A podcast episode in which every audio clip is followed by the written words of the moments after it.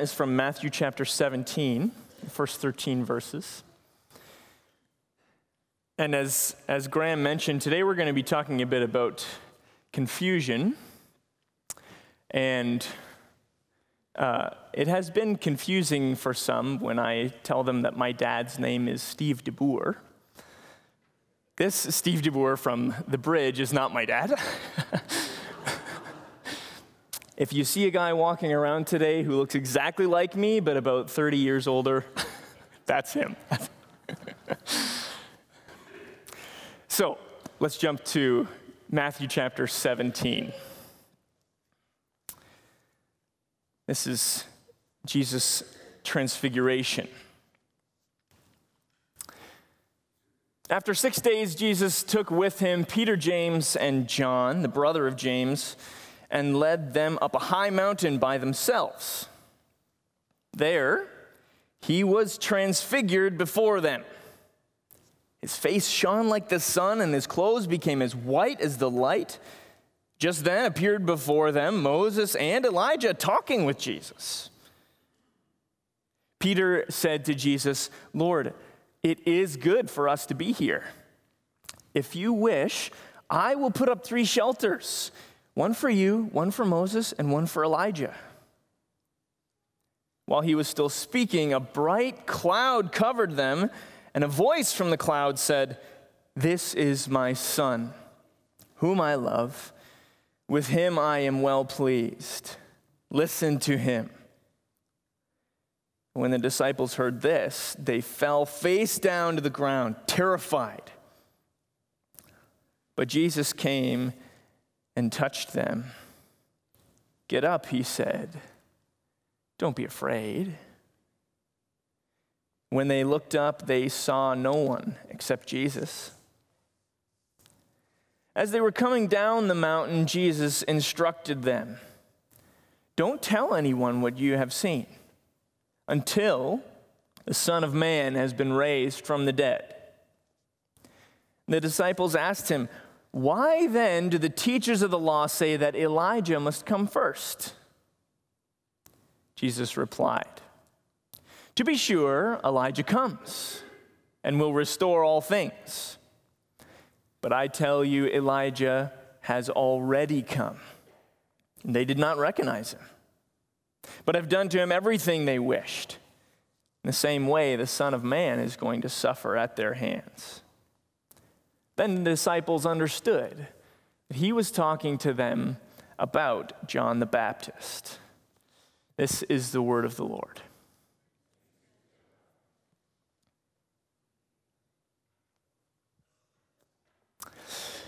Every once in a while, unexpectedly extraordinary things happen in our lives.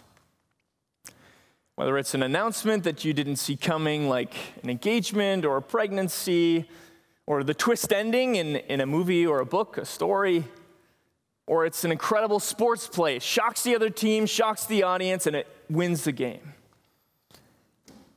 These are the kinds of things that make us gasp and shout, kind of like this.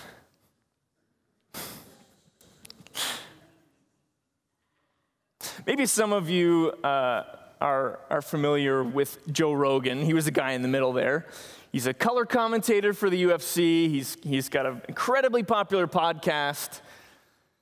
And I'm not necessarily the biggest fan or promoter of Joe himself, but he's got all kinds of these hilarious images of him and those, and those commentators doing these outlandish reactions.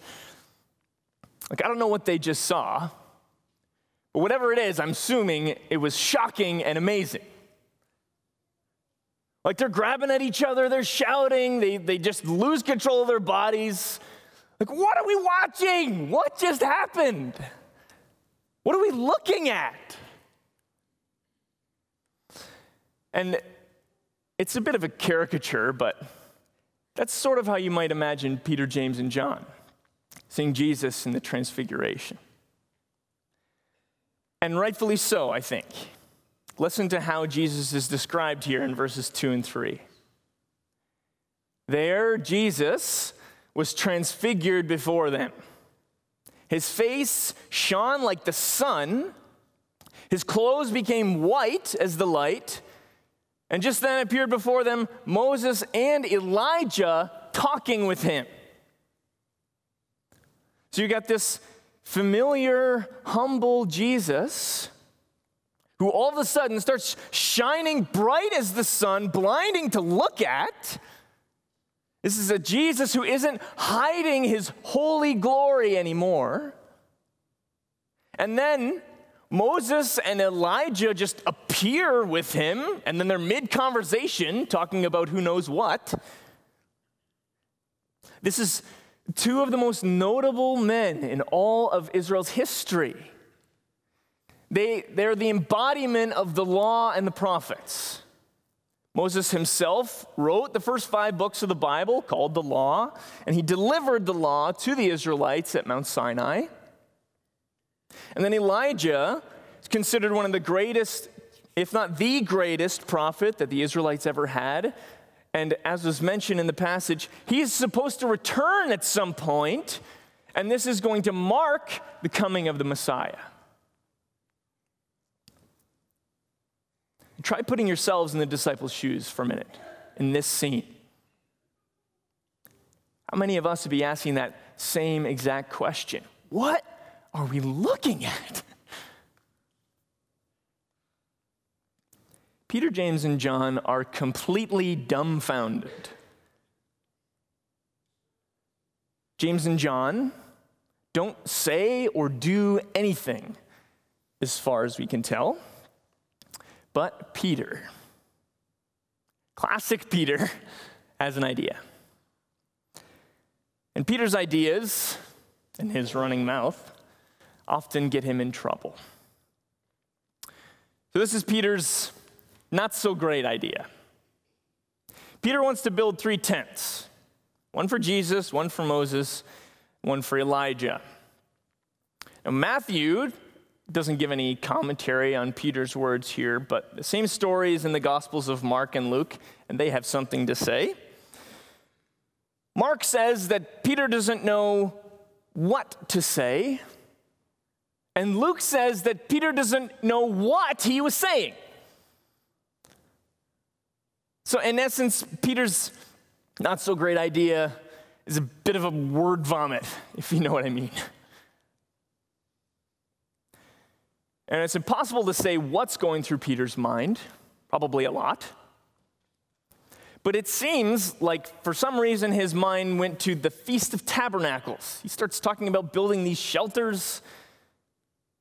Now, this is one of three feasts that the Jews are supposed to celebrate every year. It's Advent right now. Think about Christmas. We have Christmas every year. This is how common the Feast of Tabernacles was for the Jews. It happens every year. So the Israelites would make these tents out of branches, and it would help them remember back when uh, God set them free from Egypt. They would live in these tents for a week. And it would also help them to look forward to a day when the kingdom of heaven would come. So it's possible that Peter saw the transfigured Jesus, he saw the embodiment of the law and the prophets, and his mind just went, This is the fulfillment of the Feast of Tabernacles. The kingdom of heaven is here. I mean, we got to do something. Like those three commentators, Peter is, is shocked and overwhelmed. It's like he lost control of how to think and what to do. He's just, yeah, I got to do something. And this is a bit of a common problem for Peter. You see, in the chapter just previous to this one, in Matthew 16, Jesus describes Peter as both blessed and Satan. Peter means rock. In chapter 16, verse 18, Jesus says, Blessed are you, Peter. On this rock I will build my church. And then only five verses later, Peter's trying to correct Jesus on something. And Jesus says, Get behind me, Satan. You are a stumbling block to me. It's clear that Peter is zealous to serve Jesus. He's excited, he's really high energy, which is a good thing, and makes him blessed. But sometimes Peter lets that zeal get the best of him. And he stops thinking about what Jesus wants, and he starts to get caught up in what he wants. He starts just doing things. And I think we're like Peter in so many ways. Peter's maybe a bit of a workaholic. We kind of like that about him. How many of us here think we're valuable because we accomplish things? We work really hard at our jobs. We get lots of stuff done around the house. We volunteer like crazy at the church. We go, go, go. We never stop. We love those kinds of people. And they help make places like this run. That's true. I don't want to undermine anyone for volunteering. We need lots of volunteers at this church. However, my challenge for you is this When's the last time you stopped doing and instead started listening? Are we sure that we're even doing what Jesus would do? Do we, even, do we fully understand what that really is? Are we just doing things because that's what we've always done? Or maybe we don't know what will happen if we, if we stop doing things. You might think, everyone's depending on me. I can't stop. Like, I can't even slow down. Or perhaps there are things in our lives that we don't want to confront. And we know if we just keep doing, we just keep busy, and we'll never have to think about that thing, whatever that is. Whether on purpose or not, I think we have taught that the best Christians are the people who do. But we're confused on that. There is no best Christian. There is Jesus. And then there's everyone else. And God quickly silences Peter. Peter doesn't get even a single second to try and enact his plan. God wants Peter to see that he's a little confused. He needs to slow down. Verse 5. While he was still speaking, Peter still in the middle of talking, telling Jesus about his idea, a bright cloud covered them. Bright like Jesus is bright. And a voice from the cloud said, This is my son whom I love.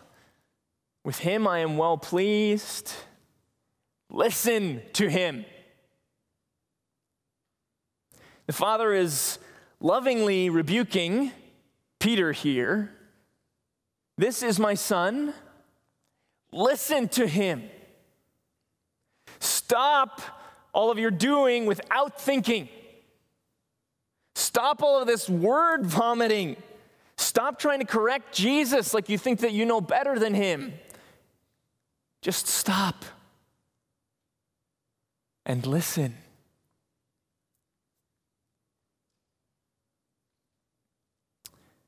This is how Jesus shows up. All three disciples are terrified by the voice. They fall down on their faces. This powerful and, and confusing event has been a lot to take in. But now the voice is finally the thing that, that pushes them over the edge and they fall on their faces. And whether they're bowing down in worship or they're curled up in the fetal position is hard to say. They are terrified. As the saying goes, you always fear what you don't understand. And in the middle of their fear and their confusion, Jesus shows up. Verse 7 says, Jesus came and touched them.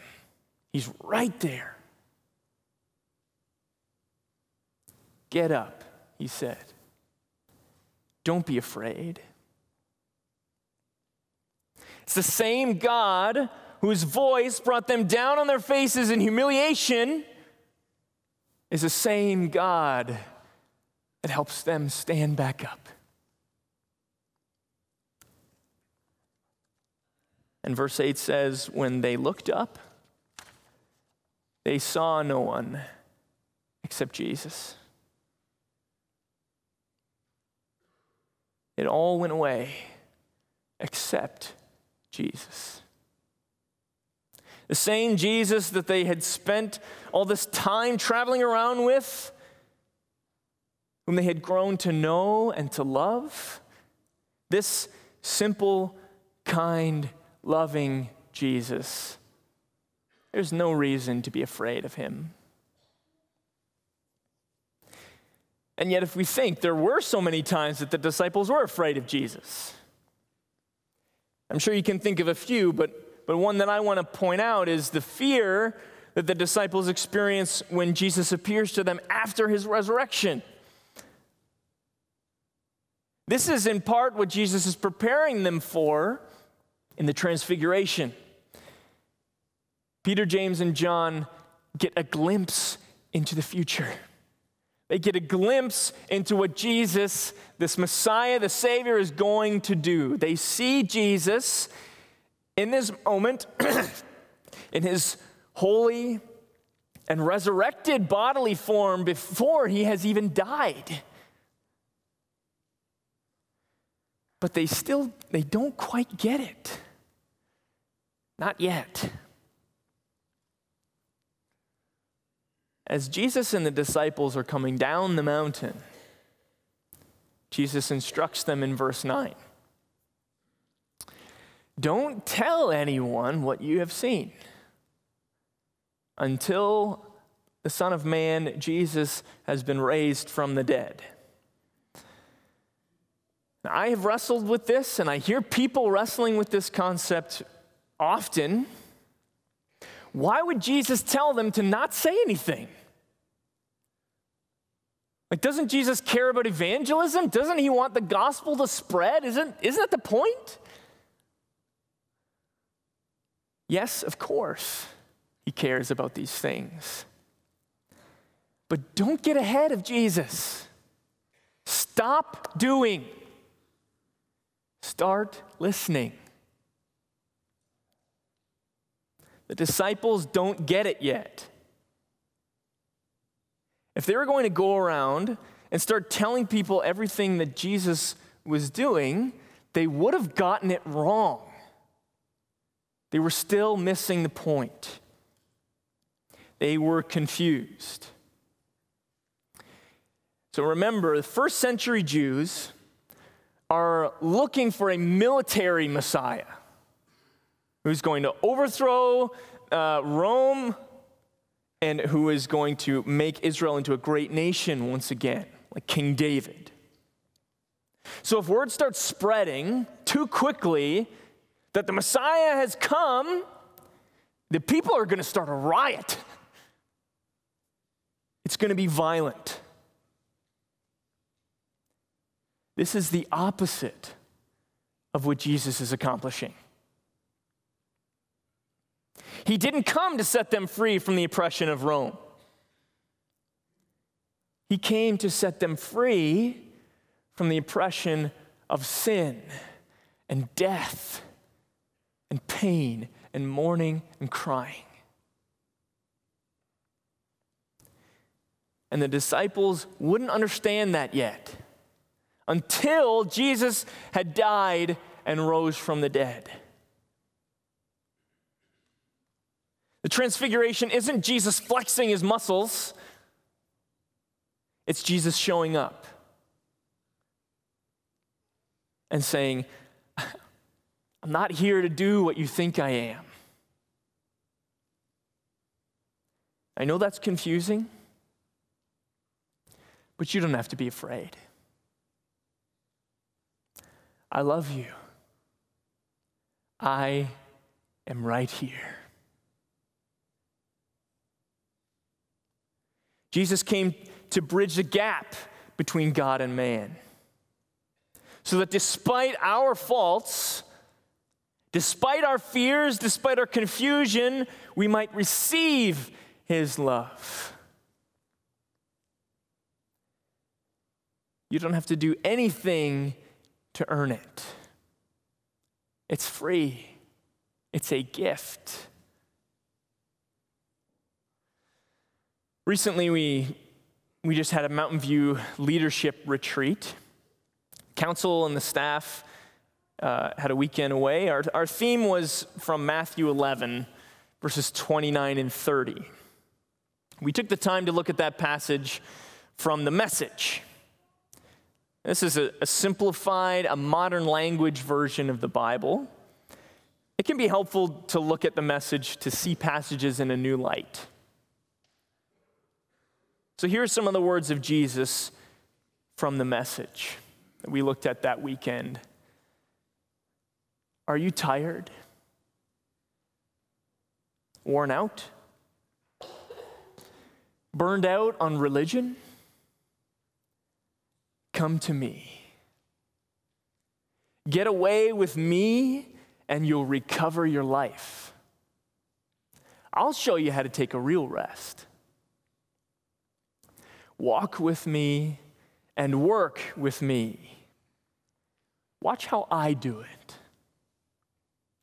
Learn the unforced rhythms of grace. I won't lay anything heavy or ill fitting on you. Keep company with me, and you'll learn to live freely and lightly.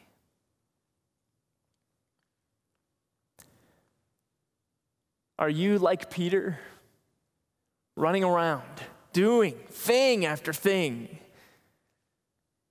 but you still feel empty? Jesus has a better way to spend time with Him. God's kingdom doesn't depend on you. You are free to stop.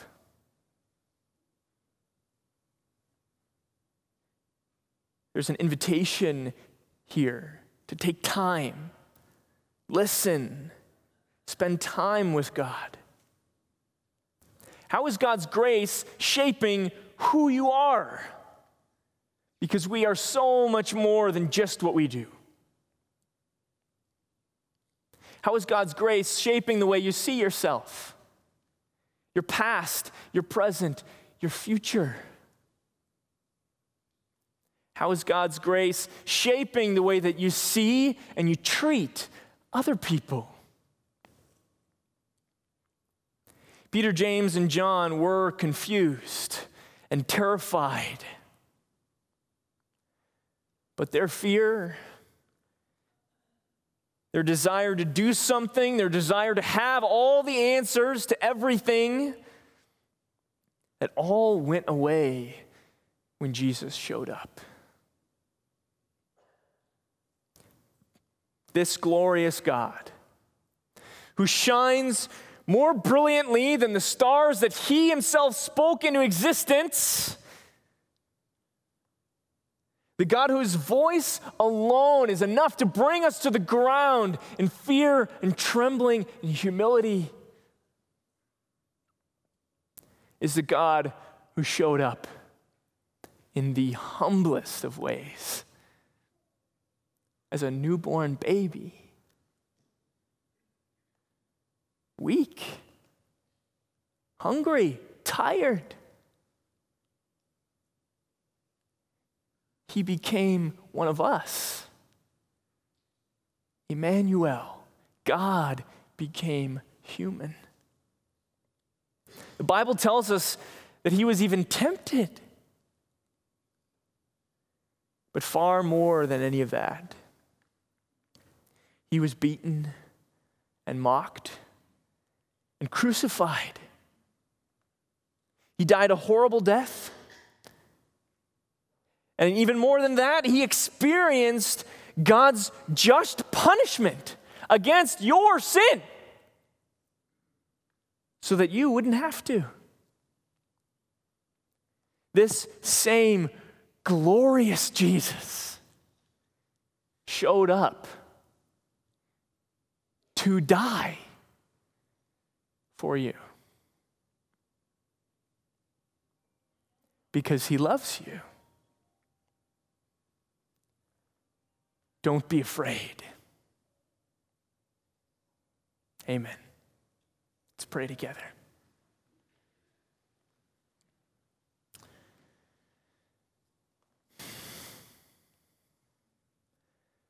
God, so often we find this world confusing. And we don't know why some things happen. We're seeking answers. And sometimes we find ourselves just doing things and keeping ourselves busy and distracted. To help us to find the strength to stop and to listen for your voice. We know that you love us and you're right here with us. In Jesus' name, amen.